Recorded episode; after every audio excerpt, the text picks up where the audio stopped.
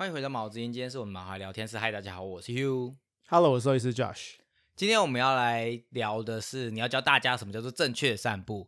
带狗狗散步就散步，哪有分正确不正？这不就散步吗？嗯，在我们兽医师的眼里，我们还是会觉得，呃，有我们比较建议的散步方法跟比较不建议的散步方法。人类有正确的散步跟不正确的散步吗？这就走路不要踮脚，我不知道欸人类有不正确吗。通常 I don't care，通常这时候你会回答我，我不知道人类，你怎么会在那边乱讲？所以那什么是不正确的散步？不正确散步就是，呃，我先讲我朋友的狗好了，我朋友的狗叫 Coco，它就是那种会暴冲的，然后他在牵绳的时候要散步的时候，在户外散步的时候，他就会牵着他的狗 Coco 嘛，然后 Coco 就一直往前冲，然后他就在后面一直追他，就拽着绳子，Coco Coco 慢一点，Coco 慢一点，Coco 等一下，然后就是这样，他的散步永远都是长这样，然后 Coco 就一直冲，一直往前冲，所以那个是在我眼里就只是狗遛人的意思。对对对，就就是狗正确的散步。对对对对对所以其实散步就可以说是遛狗。对，我的散步就是指遛狗啦，哦，我有朋友叫 Coco，但是他是人诶，你这样好吗？我们也要遛那人 Coco，我们说例如讲的是遛狗 Coco。所以呃，意思就是说，以你的举例来说，就是不应该是狗被呃人被狗牵着鼻子走，对，应该是人要控制狗，让狗可以慢慢的照你的意识去散步。对对对对对对对。那还有就是别的举例吗？别的举例，大部分都是这种啊，哦，就是就是暴被拽走对对对对对不提不受或是主人想啊往左边走，他硬要往右边走啊之类的，或者他就就是不就是他就是不跟着主人的 pacing 走，就是不跟着主人的速度走。所以就是向左走，向右走的意思。对，这件事吉米吗？你知道向左走，向右走，吉米我知道啊，就是饲主要往左走，可是狗狗想要往右走，这也是一种浪漫的感觉。嗯没有不浪漫不浪漫。好了，那所以什么是正确的散步吗？Let me tell you，就是除了就是牵绳一定要有嘛，这个是最基本的。除非你今天是带狗狗去狗狗可以自由奔跑的狗公园，那就一定要有牵绳。嗯然后正确的方式就是主人一定要可以依照自己的速度悠悠哉哉的散步，而不是就像像刚刚讲的被牵着鼻子走，主人被狗狗牵着鼻子走，这就是比较不建议的。然后今天主要要讲就是跟大家说什么是 loose leash walking。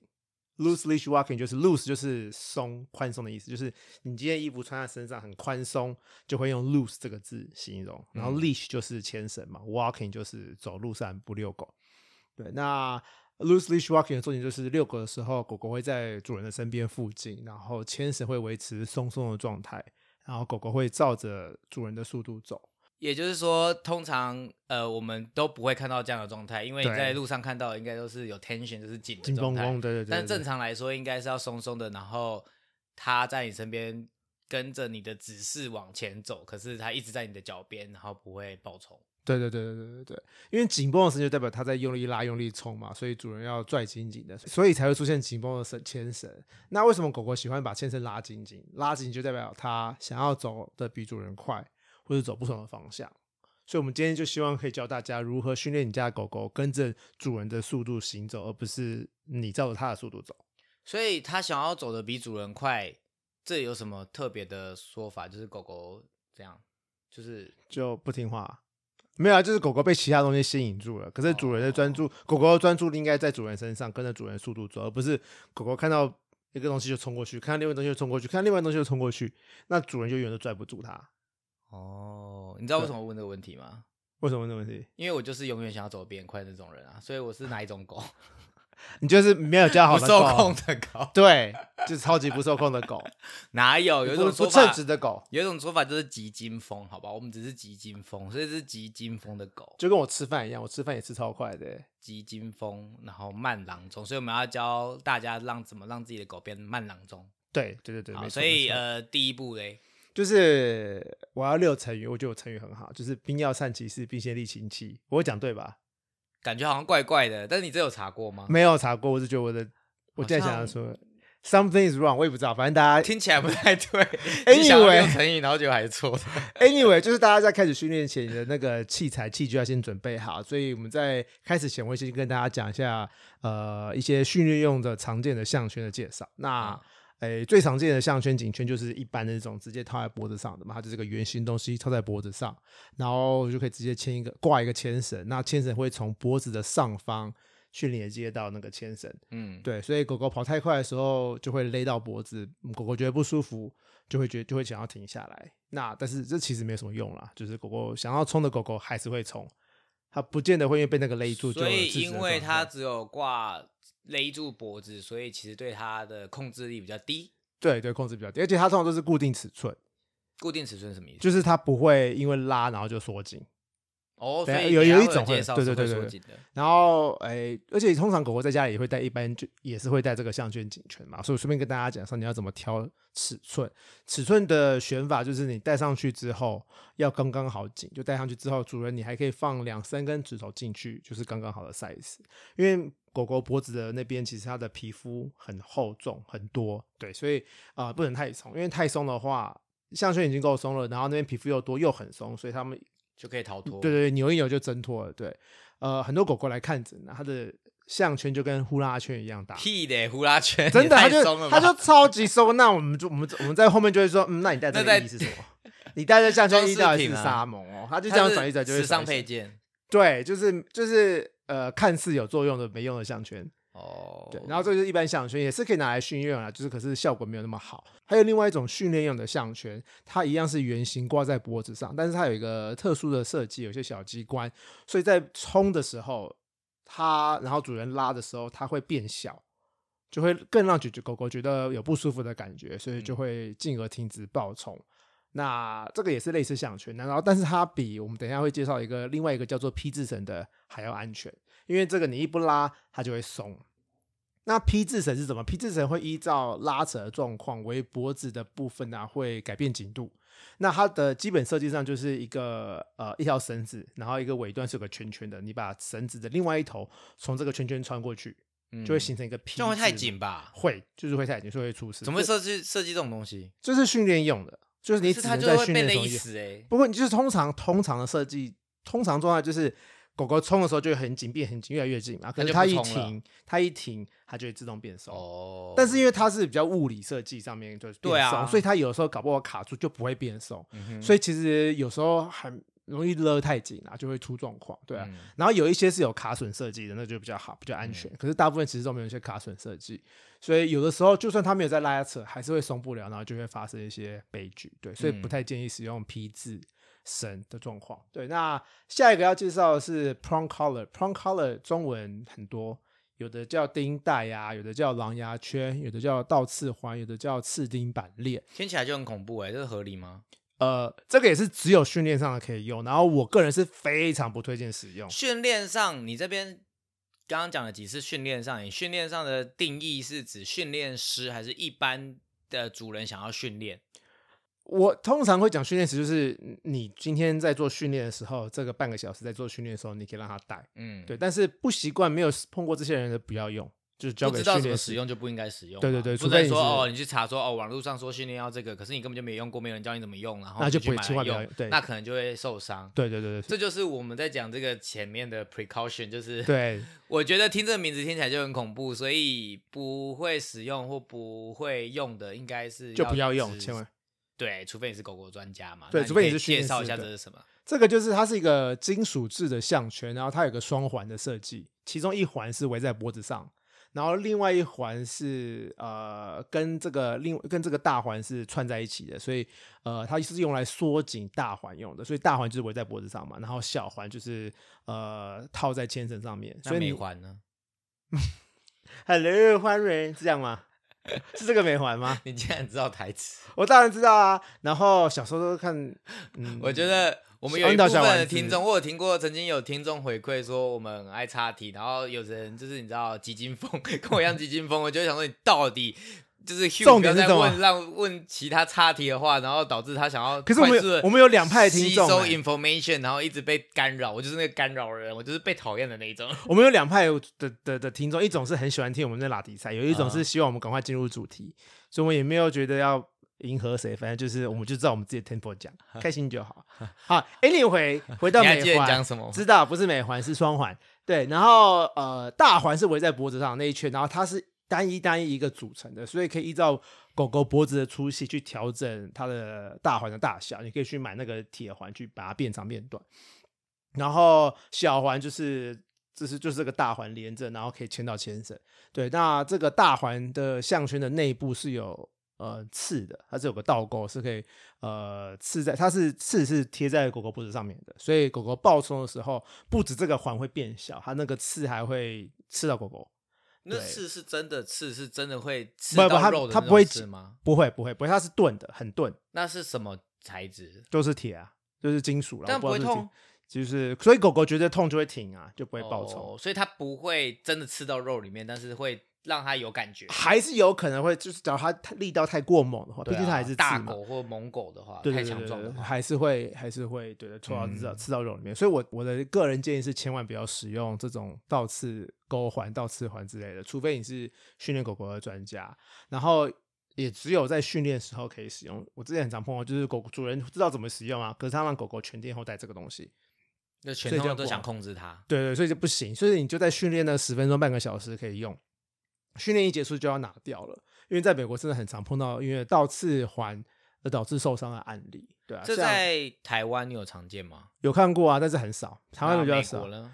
超多。所以大部分很多的，因为美国好像大狗居多，所以会不会是因为这样子，所以比较容易想要通常通常都是大狗才会用到倒倒刺钩环，嗯因为大狗比较难就是拽住，所以就你刚刚讲的就觉得蛮好笑，一个贵宾然后在倒刺环在干嘛，他就不会怎么样，然后真的，对，主人就就主人绝对比他而且都抱在手上，有什么好那种对对对对啊没错没错所以真的是因为美国可能大狗比较多，然后就是可能没有教好失控，就反而想说，嗯，那我这样就可以控制它，然后就都会用这个的感觉哈。对对。然后我之前刚来美国没多久的时候，就有碰一只比利时马利诺犬，它就它是标准 Malinois，呃，跟它不熟悉的主人，你可以想象一只比较小的呃德国狼犬，它比德国狼犬颜色差不多，但是比较小只、比较精壮、比较瘦。对，然后它就是也是精壮型的狗嘛，然后那只狗狗它就是一岁半而已，然后它脖子有十几个洞，然后就因为它从小就带，然后它它是一岁半哦，所以它从小就带哦，然后都没有取下来，然后主人发现的时候，狗狗已经长太大了，然后那个钩环已经全部都刺到肉里面了，而且它刺的部分都是在呃呃喉咙的部分，不是呃喉咙，不是脖子的背部，是喉脖子喉咙的部分哦，这戳了大概有十几来个洞。对，全部都刺到肉里面去，然后它整个都化脓，整个大发炎、大感染，一直流脓出来。那时候治疗还蛮治疗蛮久的，对啊，然后那时候还蛮怕蜂窝性组织炎的，但是还好没有。这就是所谓的不知道怎么使用，然后就开始用的状况吧。因为怎么可能你会不知道它已经插到肉里面了？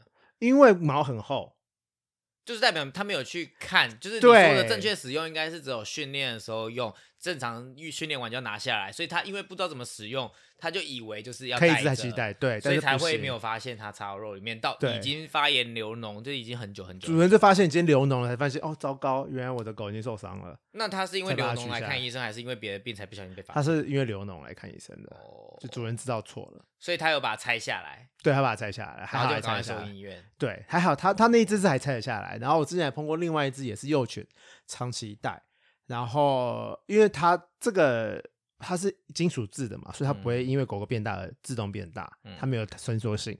然后这只狗狗就是它狗狗长大了，然后主人因为也是长期让它戴这个倒刺钩环，所以它长狗狗长到后期，哎，倒刺钩环取不下来了，嗯，然后也无法缩紧，因为狗狗会生气，因为它你要它的取下来方法，要么就直接从脖子取下来，要么就是你要一个一个解开来嘛。嗯然后狗狗那只狗狗的头已经大到它无法直接取下来了，嗯，所以我们就变成要把它的那个大环一个一个解下来，才能取下来。然后狗狗会生气啊，因为你要把它取下来，它是一个一个。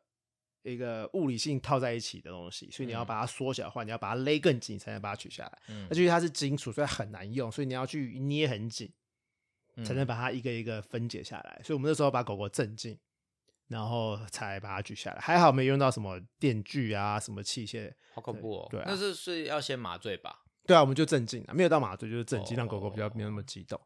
所以 anyway，这种倒刺型的项圈啊，缺点真的很多，会用的人真的非常非常少。所以大家想要来训练，千万不要用这种，有其他更好的选择。就是它是一个被设计出来，maybe 是训练师也好，或者训练是真的有帮用帮呃有帮助的一个产品，但不像是一般四足不是不适合的东西。对对对，因为除非你是真的是很会使用，或对今天会讲今天会讲，主要是不是让你们知道可以去买这个东西，而是告诉你们千万不要去买它。嗯那你下次看到它就知道要退退避三舍。这很重要啊，因为也许我是网络上搜寻说哦怎么样训练狗，然后就啊有人推荐专业刺训练的训练师的网站，然后就说哦我都是用这个这个，然后他的一般不知道的人就去买，然后想说哦那就是跟项圈一样，就是一直带着嘛，然后其实不然，所以就是会受伤。哎、对对对，这很重要哎，因为他如果受伤，我像你刚刚说的这几这两个案例，治疗应该花很多钱吧？对啊，那个一治要镇静，对啊镇静就不就很贵啦。然后那个取下来就结束了，没事。还有他没受伤，而且另外一只治疗蛮久了，他每次去都要钱呢。对啊，就是马利诺那只照超久的，那时候抗生素吃了一个半月吧，对啊，就每天还要清创，还要剃毛，还要什么什么的。这都是钱啊，所以嗯不要跟自己的钱过意不去，不要乱用这种不合适的项圈。真的，真的。还有什么其他的项圈吗？另外一种项圈叫做 Gentle Leader，它是中文是嘴套式项圈。那嘴套式项圈最大的差别是绳子拉的部位的点其实是下巴的位置。对，然后呃，它会有一圈松松的套在鼻吻部鼻梁的上面，然后另外一圈是套在脖子的最高点，它也是两个圈圈的设计。对，然后它不是口罩，因为它有一圈是套在鼻吻部嘛，但是它不是口罩，所以狗狗一样能够开口吃饭啊，能够喝水啊，能够喘气啊，能够玩玩具啊，能够呃汪汪叫。对，那因为牵绳连接地方是脖子下方嘛，所以跟一般项圈差很多。然后它有点类似马的缰绳的感觉，就是这个呃水上式项圈，它可以控制狗狗的头面对的方向，那你你一拉，狗狗的头就会转。哦，对，然后就进你控制了它的头，就进而能够控制狗狗的全身，因为头往哪里走，身体就会往哪里走嘛。所以，而且狗狗要改变方向的时候，它们想要往哪里冲的时候，头一定会先面对那个方向。所以你先主动让它头偏一个地方，它就无法往前冲了。那嘴套式的项圈可以让主人能够比较轻易的，只用几个指头力量就能让狗狗的头转向。那相较于项圈、颈圈啊，就比较不需要硬拉硬扯，也比较不会造成气管啊、脖子的不舒服。对，那这个项圈因为跟他们平常习惯的项圈位置比较不太一样，所以狗狗需要事先先去适应，带一下这一类型的项圈先，然后呃之后再来开始训练。所以这有什么优是要先练习缺点吗？这一款这一款的缺点是它很难带，它不是一个说人很难帮狗狗狗带上去，对，这些它看起来很简单，可是它其实是有一些小 mega 的。我第一次碰到的时候，我也不知道怎么带，因为它吃材蛮特别的，所以你去学怎么带它，还蛮需要去适应的。然后狗狗本人也要去适应它，因为它就不习惯嘴吻部有一个东西套在那边。这个戴起来会戴比较久吗？不会啊，就一样，只有训练的时候可以戴的有。哦，不是我我我的意思是说，你刚刚说比较难戴的意思是指，就是比如说像脖子可能就是这样套上去就好了，那戴这个会比较步骤比较多，所以导致比较不会吧？就你习惯就多三秒吧，就很快，哦就是所以其实是很快的。是需要适应，但也没有到什么多困难。没有没有没有，也是很简单的。对，然后我个人是比较建议在训练的时候可以用这一款，就是嘴套式的项圈。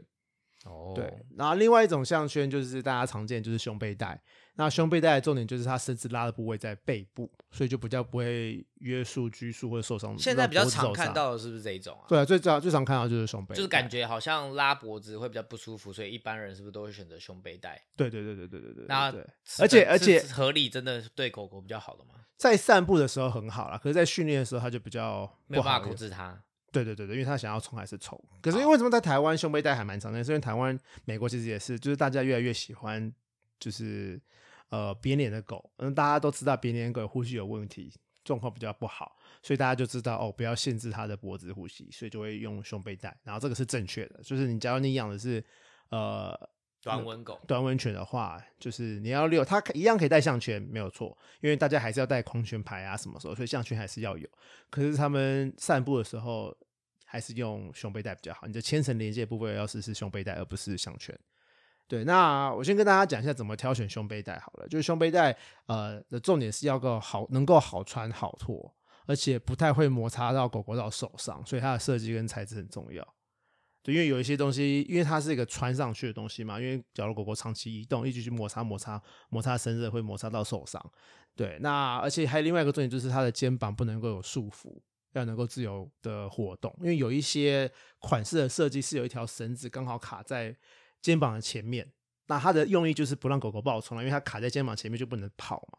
对，这个用意就是阻止狗狗暴冲。可是我比较不建议大家用这一款，因为你在一个关节前面放一条绳子，它就会一直摩擦那个位置，就比较容易受伤。对，然后呃，胸背带有个重点就是要狗狗能够挣脱不了，不能挣脱。有重点是它往前冲的时候无法就直接暴冲就挣脱掉了。然后更重要的是，狗狗扒骨的时候它也挣脱不了。我们之前呃有一只八哥是我们常来医院的常客，它非常常来，然后他没有脖子，大部分的八哥都没有脖子啦。你为什么这样说他？我们上礼拜才介绍过八哥，那我忘记跟大家讲个重点，就是八哥的脖子不见了，因为他就是皱褶，他皱褶很多。所以就是看他就是一颗 potato，对我来说八哥就是一颗 potato，有脚的 potato。不要再让八哥的氏族不开心了好吗？对不起，可他就是长得像 potato 啊，potato 就是那个。说人家没脖子就算了，还说人家是 potato。Potato 是什么？是那个马铃薯。马铃薯，对我觉得它很像马铃薯哎。所以有做八哥脸的那个马铃薯玩具啊？你知道那个？我不知道。弹簧马铃薯那个 Toy Story 里面那个？那这是腊肠，不好意思啊。哥，你误会，不是人家是腊肠犬，腊肠犬就是常常是来做弹簧啊。你现在才懂，你真的不是，我一直以为不是玩具总动员，还是哪一个角色是马铃薯啊？我记得有马铃薯啊，有 Mr. Potato Head 啊，就那颗头啊。所以它是什么玩具？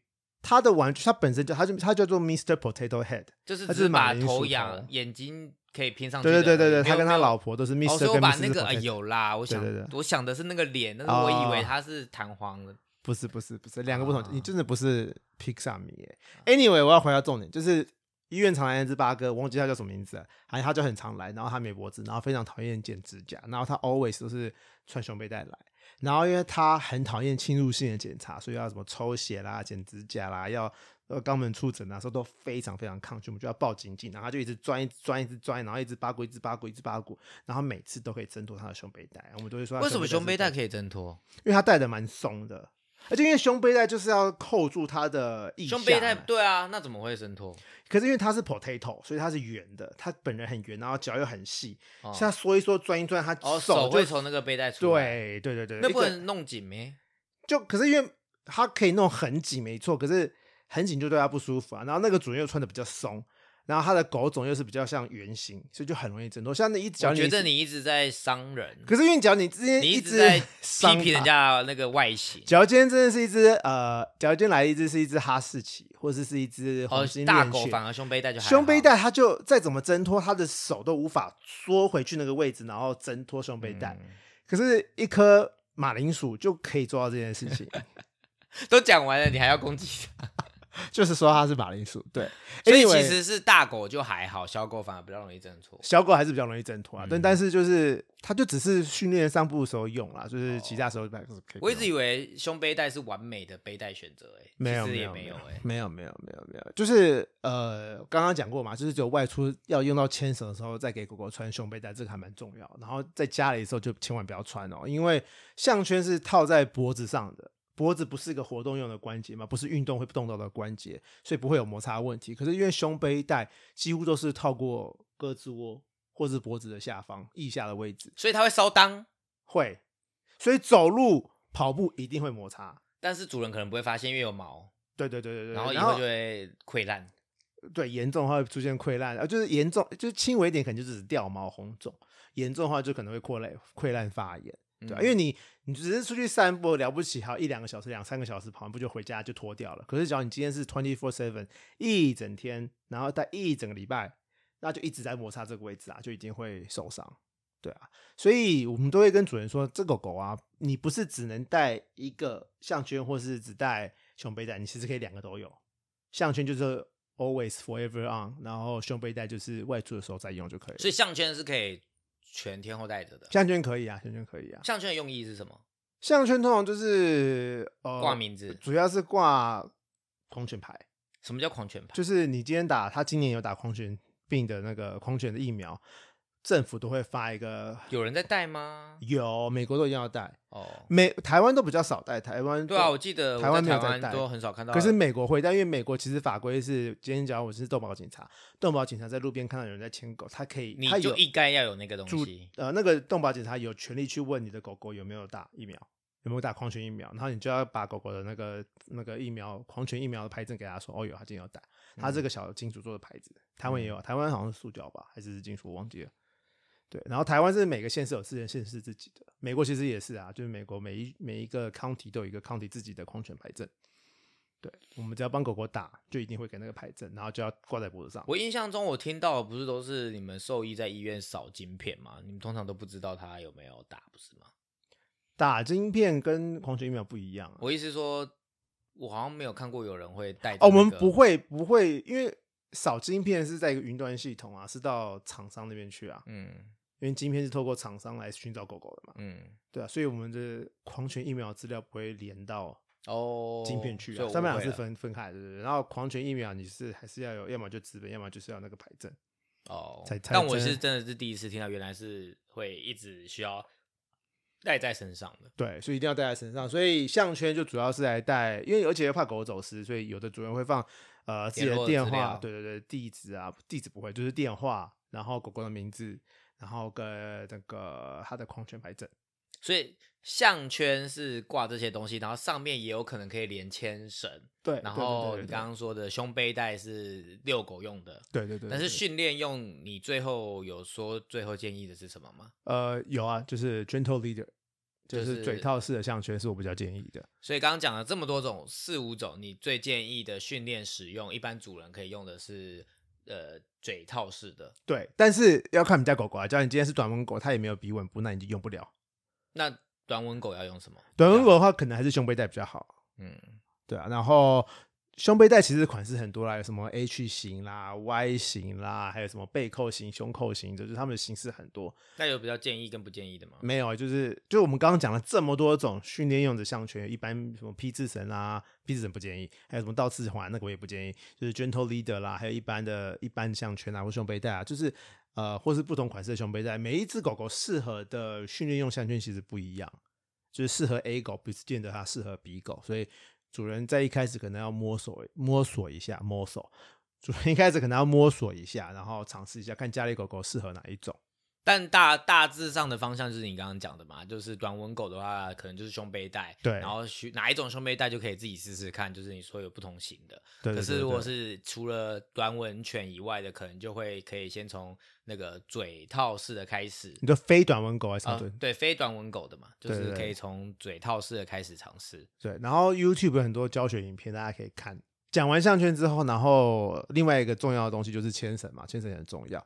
牵绳长度大概都会建议选择大概一百八到三百公分左右，对，然后牵绳的宽度要稍微偏宽一点点，以免狗狗暴冲的时候你的手受伤，但是也不要宽到反而太重，然后重到狗狗头会下垂。然后牵绳本人也不要太重了。我们之前碰到一只米格鲁，它的主人是米格鲁，不是太大的狗狗嘛，它们就是偏中小型的狗狗，然后它的主人用的是铁链在牵它。现在还有人在用铁链就，是在美国，对，而且那铁链超重的哦、超级重的狗狗，因为它的铁链是连到它的项圈，铁链真的很不脖子合理耶。对，然后那脖子，因为它是连到脖子嘛，它很重，的狗狗头都抬不起来，然后把那铁链解掉，然后它头就抬起来了，他这样子好可怜哦长期来讲脖子脊椎就坏掉了吧？就是说它很可怜，我们就跟主人说，嗯，换一下牵绳哦，这牵绳那太重，他主人有要理你吗？哦，我也不知道他要不要理我，他就说哦哦哦好，我也不知道但。他那个铁链是真的制作来当铁链当牵绳的，还是他这就是工商品化的东西啊，怎么还有在出这种商品啊？到底要酸什么啊？我也不知道，I don't 好 know，不合理哦。就商品千千百百种，大家主人在选挑选的时候还是要用一点智慧。我记得我小时候，小时候好像外婆家，嗯舅舅就是用铁链绑狗，可是他不是商品化铁链，他就是真的去买铁链，然后自己在那打结。你就说八字形的八字形的，我也不知道，反正我印对对对，小时候很小很小，我大概幼稚园也太重了吧？对，然后所以我觉得很不合理的是，竟然有出商品，我以为他只是自己去买铁链，然后把自己制作。不是不是，他是这样买商品哦出这种不合理的商品重他搞不好是给大狗，我觉得大狗我可以接受，只要你今天养的是大单，但我还大是觉得为什么单或者是什么要铁链獒犬。我也是觉得还蛮妙的、啊，对啊就是嗯，比较比较好。好对，然后呃，另外一个一定要避免就是伸缩型的牵绳。我相信有在 follow 我们的都知道，我很讨厌伸缩型的牵绳，不管是不是训练，都要避免这种牵绳。因为其实我们刚刚一开始有讲到，就是正确的散步方法是它要松松的。对，那为什么会训呃伸缩的牵绳？就是他怕它跑太远，然后主人又不想要拽它，又不想要控制它。对，然后它会自己收回来，所以前提是你如果能控制它在你身边，就不需要伸缩型的牵绳了嘛。对对对，我们在 EP 五十五的时候有认真讨论过，所以我还记得，我知道讲得出这些鬼东西。你还记得是一年多前的事情了吧？五十，然后我都有认真上课，我都在听，好不好？很好很好，乖学生。对，然后 Anyway，我非常讨厌伸缩型牵绳，在国外还发生过主人呃因为伸缩型牵绳被截肢的新闻，就是狗狗在暴冲啊。然后主人没有注意到，它可能刚好那个绳子有环绕到自己的指头，然后狗狗就暴冲，然后狗狗冲的冲速太大，然后主人的手指就被绞断了。咦，对啊，所以这个真的很恐怖。对，然后最后我们再开始讲，呃，训练前有两个很重要的奖励狗狗的方式，我们一定要再再次呃慎重介绍一次。一个叫做 positive reinforcement，叫正增强或是正面鼓励。那另外一个是 negative reinforcement，就是负增强。那什么是正增强呢？正增强就是狗狗做对事情的时候，你把一个好的东西给狗狗，让它知道这是奖励，所以它愿意重复这个动作，好继续得到奖励。就像狗狗冷静的在主人身旁散步，然后就给它一个零食吃，这就是正增强。那什么是负增强呢？什么是 negative reinforcement？就是狗狗做对事情的时候，把一个不好的东西从狗狗那边拿掉，让它知道这样比较舒服，所以它就愿意重复这个动作。像是假如，我们用嘴套式项圈来比例的话，就是狗狗在暴冲的时候，嘴套式项圈会把头部往侧面拉，它就会觉得不舒服。对，那它们就暴冲不了。然后慢慢走就不会出现头被往一边拉的状况，那它们就学会哦，慢慢走，头就不会被拉头，它们就愿意慢慢走。所以这这两个都是可以用来训练的方式。对，正增强跟负增强都是很适合拿来训练狗狗的。因为负增强听起来很像是负面，但其实不是负面，它只是用。别的方法，那所以还有一种叫做惩罚，对，还有一种叫惩罚，对，惩罚就是狗狗做错事情的时候，你把一个不好的东西放在狗狗身上，就是呃，这是对狗狗超级没用啊，就是狗狗做错事情你就骂它，或者你就骂它、打它、揍它都没有用，对，对狗狗来说是没有用的，就是在训练上面就只是本末倒置，越训练越糟，所以千万不要惩罚。所以你在训练狗狗的时候，要么就是正增强，要么就是负增强。要记住，负增强不是负面，也就是不是惩罚的意思，是不能惩罚，但是你可以用正增强或负增强的方法。对对对对对。那到底要怎么训练狗狗正确的散步呢？对，就是训练前有一个很重要的准备工作，就是你一定要先让狗狗放电，就是它一定要先玩啊，先运动一下啦，把过多的精力都消耗掉，会比较好训练。这。让我觉得比较不可思议，因为我以为就是要在精神好的时候比较容易学习事情。精神好没错，可是你不能让他精力充沛，你要让他就是体力先消耗的差不多了，或是他喜欢探索的话，就先让他先到处闻一闻。不能专心了吗？还是可以啊，不要让他那么累嘛。你也不是让他跑百米之后，我跑了跑了两公里之后才回来才回来训练啊。就是先让他把力量稍微花费掉一点，把脑力体力稍微花费掉一点。对，然后喜欢探索、喜欢闻的狗狗，就先让它到处闻一闻。它把那个想要闻的欲望都抒发光了之后，再回来开始训练。所以就跟人很像嘛，就是先把自己想要做的事情做完，然后你就会终于没有想要做的事情，就该做。就会面事情，对，就要面对了。就 work from home 的时候，你就会先做一些奇怪的事情，然后就到下班时间了，然后就不工作了。所以大家 work from home。之前疫情的时候，我不知道大家有没有 work from home 的经验啊？可能有一些服务业，像兽医，可能就没有办法。我我没有完全无法理解什么是 What is work from home？对，可是像我的工作就可以 work from home。你就有时候你就会在家，你就会想说，哦，我今天想到这个要做，想到那个要做，想到这个要做。那因为我想说，我如果一直把它放在心上，我就没有办法专心，我就没有办法认真，就把杂事都做完了。先把这个做完，那个做完，那个做完。哎，靠腰只剩一个小时要下班了，怎么办？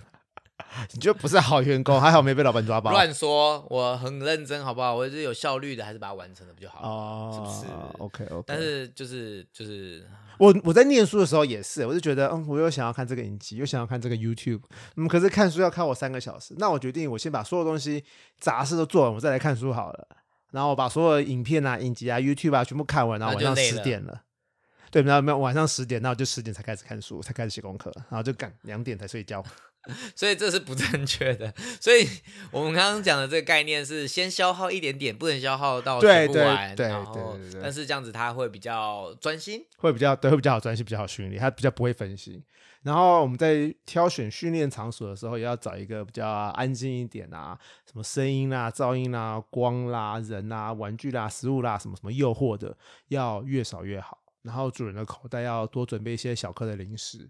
然后你也不要整袋拿在手上，你会很累。为什么？因为你会一手拿零食，然后你另外一只手要拿牵绳，除了拿牵绳之外，你还要伸手过来拿另外一只手里面的零食拿来给给狗狗，这其实很累。所以你的零食有两种方法啦，你要是不怕脏，你就直接放口袋，或是拿个小袋子放口袋，或是有一种那种。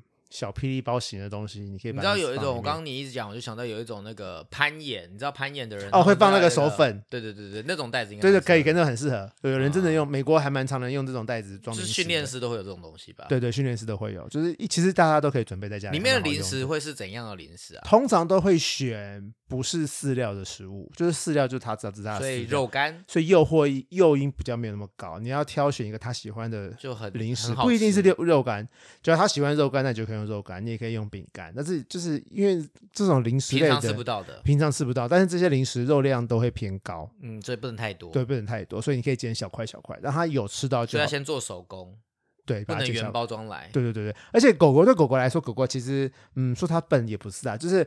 对他来说，他只要有吃到就好，他其实不在乎他吃到的 size size。对，对他来说，零食就是有吃到就好。所以你给他一颗很大一颗的，对他来说也是吃一次。你把它剪成两百份，然后吃一小口，对他来说也是吃到一次。嗯，对来说吃到一次的呃用意比较大，所以。大份没有意义，所以如果你嗯不对啊，我刚刚本来想说，如果你很有钱，也可以给他吃正常赛事，但是我觉得这不是，这是热量的问题，这是热量问题，所以不能给他吃太多。要训练他，但是不要训练好，然后就带变他胖子也不好。对啊，因为你训练，毕竟可能训练十分钟、二十分钟，他就会一直吃，所以你因为每一次都要给他鼓励，他一做对就一定要给他鼓励，对。所以然后呃，一定要准备零食嘛。然后你在一开始训练的时候，你可以在家里面，或者在要是你家里有后院的话，可以在后院。然后把所有的食物、零食、玩具全部都收走，这样诱惑会最少。那包含人类嘛，也是尽量不要有别人在嘛。对，尽量不要有别人在，就是你跟他这样子单独相处。没错，没错。如果有在旁边有人在看戏，然后在笑或者在玩，对，主狗狗就会分心，然后主人会分心。了解。要不够专注，对。然后好，我们今天终于要进入主题了，如何开始训练？那一开始训练的时候，其实是先不要走路的，然后你把身子拉短一点，狗狗。不是狗狗，是主人。主人就牵着绳子，你静静的站在那边就好了。狗狗一开始可能会很兴奋，想要冲啦，想要跑啦，想要玩，你主人都不要理它。然后狗狗一稍微一冷静，然后绳子一有松感，一有松松的感觉，你就立刻夸奖它，然后给它零食。然后这样重复几次之后，你就可以进行下一步。下一步就是开始走路。然后您开始走路的时候啊，你的绳子一样要维持拉短的状态。你走个两三步，然后就停下来，然后狗狗也在你身边走个两三步，等到绳子松了，你就立刻夸奖它，然后立刻给它零食，然后你可以慢慢增加走的步数。然后一开始的重点呢，其实是要抓到狗狗做对的时机，然后那个时机点一抓到，就要立刻给它零食，要制造容易让它成功的机会。就是说，如果它一冷静下来，一停下来，绳子一没有紧绷，你就要立刻夸奖它，立刻给它零食。对，而且每一次做对都绝对要有零食可以吃，他才会记得哦。这个正增强，这是个正增强部分，就是他做对事情了有奖励，他就愿意重复这件事情，然后所有零食吃。然后啊，等到他习惯慢慢这样子跟着你走的时候啊，你就可以增加指令。这个指令就是要让狗狗听到的时候就知道要跟着主人走。我们在外国一般都是使用 “Let's go”、“Let's walk” 之类的指令，那中文就可以说什么“走吧”、“开始走”之类的。然后每次训练不是都会走走停停吗？就先停下来，然后你再开始走嘛。就是走之前你就说出你的指令，然后才开始走，然后让狗狗知道听到这个指令才开始走，没有听到这个指令就不能走。然后狗狗要是开始拉扯的话，你就要变成一棵树，不动如山，让狗狗怎么拉扯都不要动。然后等到狗狗冷静了停下来的时候，你就要它回到你的脚边，然后你再言语赞赏它，手摸鼓励它，然后给它零食。然后让他知道哦，维持松绳牵牵的，松绳牵牵是什么？对，是牵绳松松。你以为我没在听吗？我很认真听呢。对，我在讲演主角戏，今天被你抓到，我也不知道讲什么。哎，就 让他知道维持牵绳松松的，才有零食可以吃。松绳牵，我觉得还蛮是。我刚刚心里也想一下，这个剧在讲，是不是没有发现哪里错？对，我没有发现怪怪，但没有。对对对对对对，你这样听出来对，然后。你要让他知道，就是要松绳牵牵，用松绳牵牵，牵绳松松的，才有零食可以吃。然后，假如你变成一棵树没有用的时候，你就要往反方向走。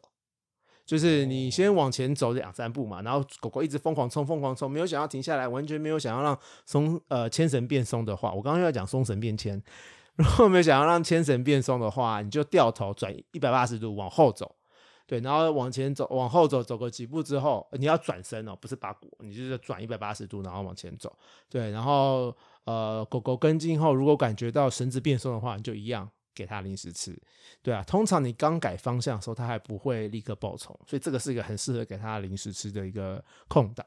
那呃，你转头往反方向走的时候，要稍微拉下牵绳，让狗狗知道你换方向了。对，但是千万不要硬扯，就轻轻拉它，示意一下就好了。对，然后。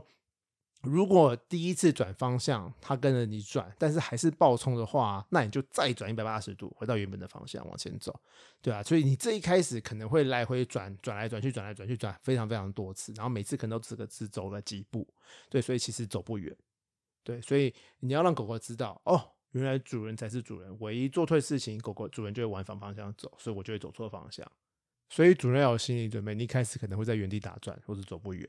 所以你一开始在训练的时候啊，训练初期你不能把它当做散步，因为它不是散步，你根本就走不了多少路，所以就只是把它当训练就好了。对，然后呃，如果狗狗啊看到人啊，看到其他狗啦，看到移动的东西，什么车子啊、松鼠啊、球啦，依然会暴冲，或是一直狂叫叫不停，怎么训练都没用，或是根本就开始不了训练，怎么办？就是要去请求专业协助嘛？对对对，然后就可能要问兽医师了，或是要去找专家了，什么训练师啦，或是巡回学兽医师之类的了。对，要需要专家的协助了。对，讲到这边，你好像没有讲到，就是诶，这个是这种训练是无论几岁都有用吗？他如果已经很大了，成年就十五六七岁，然后已经会爆冲了，再训练还有用吗？可以啊，老狗也是可以教，就是欧道也可以学 new tricks 啊，所以是可以教的。中文是什么？老狗也可以学新技能，我也不知道哎。这我通常都那句成语叫做“老狗玩不出新把戏”，是负面的 哦。是哦，可是中文是诶，英文是 you can，就是反正就是老狗也可以学 new tricks 哦。对，所以就是就算他年纪再怎么大，也是喜欢吃啊。只要他今天是只爱吃的狗的话。所以，呃，就是不要放弃。无论是你的狗已经养了多久，都可以尝试去训练。也许一开始会很困难，也许会先卡关，会在原地踏步一阵子。但是，如果你训练成功了，你就豁然开朗，也就不用每天就是追着动物跑。对对对。然后有一些狗狗啊，呃，大部分狗狗都很爱吃，所以你就可以用零食去诱惑它。可是有一些狗狗，其实对于零食来说，它没有那么在乎，它比较喜欢的是你对它的关注度。所以，只要他很喜欢被你摸，很喜欢你的夸奖的话，那你根本就不用零食了。他做对事情，你就只要摸他、赞美他就可以了。这样很省呢？对啊，这样非常省。有些狗狗真的是，它就是非常渴望主人的，渴望主人的关注。所以，只要你的关注它得到了，它就开心了。所以，那种狗狗就是连零食都不用训练的意思。对对对，就不用你给它零食，就只要摸它、赞美它就可以了，就可以训练好了。那还有一个问题是，那。这样子，因为你一开始训练可能很困难嘛，那有建议一开始每一次训练多久吗？不管做任何训练啦，应该说大概一开始训练的时候就是五分钟到十分钟就好了。哦，所以一天只要花五到十分钟跟他，哎，应该是说每一次训练五到十分钟，可是你一天可以做个一两次、两三次。嗯，对，就要你看主人时间许可啊。你要是只有晚上有空的话，那你就是晚上训练个五到十分钟。那会跟人类一样吗？像是如果我要学什么，假设英文好了，我就是三天捕鱼两天晒网，它就比较会学，不会吗？对，会会会。所以要连续性、持续性的，至少每天学一次、两次、三次，但是至少要每天让它每次一直重复的动作。所以狗也是。其实其实牵绳这件事情还蛮好训练的，因为你在家里做这个训练之外，你出去。散步的时候也可以继续沿用这样下去。那好像我问题来了，我今天它已经是一个成年狗，然后已经养成了这个暴冲的习惯。好，现在突然在我它六岁的时候，我想要训练它，那我就刚开始嘛，所以我在家每天花五到十分钟跟它训练。初期 maybe 前一个礼拜或前三天，我训练五到十分钟，可出去它还是暴冲，那我怎么跟它散步？那你就要把它两个合合结合，就一开始前面两三天就在家里。训练跟在外面散步可以分开来，可是你到后面可能就要结合，就是你把家里训练那一套，你在外面也要这样做，就是牵绳要短，然后你就走几步路就让他停下来训练练习。我的我的我的问我的问题是，就是因为因为我知道狗的散步是必须的，遛狗是必须的，它需要去上厕所什么。对。可是你正在训练期，你又不想要让它暴冲，对。那会我觉得我觉得你你接不了吗？你还在训练期，它还没有学会的时候，你就训练的时候就为暴冲还是不是？就是让它就是你在训练这十分钟，你就做你的训练，就是绳子拉短啊，然后做刚刚做那一套。好，你训练结束了，应该说你会先让它散步啊。嗯，你会先让他该做他的暴冲、该跑的、该尿的训全部都做完了之后，你最后才开始做训练嗯嗯嗯嗯。哦，所以其实是就是前期可能还是会这样，就是还是得忍受跟接受，但是慢慢慢慢分开就对了。就是训练归训练，然后遛狗归遛狗。那最后你说最后如果有一点成效，就可以在遛狗的时候就顺便。做训练的动作，然后当练习。对，可是真正啊，那当练习就是在遛狗的时候的当练习 apply 需要给零食吗？要啊，要啊，你在训练的时候还是要给他零食啊。对，你在开始做这些训练就要给零食，除非他今天已经学会了，就不用零食了。哦，学会就不用。你还是可以带几个零食啊，就是让他知道哦，他做的事情还是可能有零食，然后他就会继续保持。对对对对对。会不会有一种就是很奸诈的，就是不给零食，学会了不给零食还是？有啊，像很多其实很多狗狗学会握手之后，就再也不会因为握手得到零食啦。哦，但是其实还是要三不五时给他一下零食啊，就让他知道要加强这个动作才行，加强记忆力的意思。对对对对对对对对对，没错。以上就是呃主人教狗狗散步的方法，就是其实我们应该讲过蛮多次，就是是狗。被散步就是人遛狗，不是狗遛人，所以对对对，被牵着跑，这绝对是不合理、不正常的。那也可能会有危险，不管是主人或者是狗，嗯，然后有可能人会受伤，对，然后有可能去咬到别人，或者是狗不小心冲太快被撞到，这个都有可能，那就是会有很多风险。所以我觉得做这个训练应该是必要而且重要的。那希望大家都可以学到，然后有帮助。那今天我们节目就到这边啦，喜欢我们节目记得订阅，如果有任何问题也欢迎到我们的粉丝专业以及 IG 搜寻毛知音，在你收听的平台留下评价及留言。我讲这么多次的，所以赶快去留言，拜托拜托，不是只是在念这个，我们希望大家留言，然后也真的希望大家留言跟评价我们，让我们被更多人知道。然后希望大家都有听到这边，哎，希望大家有听，假如你们是用 Apple Podcast 听的话，帮我们留个五星。五星好评，按赞没有按赞啊？没有按赞，我们不是 YouTube。我觉得这样讲好好怂哦，我们所以我们才想出这个尾巴，这个就是我们已经写好的内容。因为我就说，哎呀，欢迎五星按赞，就是感觉好怂哦。不会啊，我觉得就大家能够愿意按赞，我们就怂下去没关系。Anyways，我们下次再见哦，拜拜。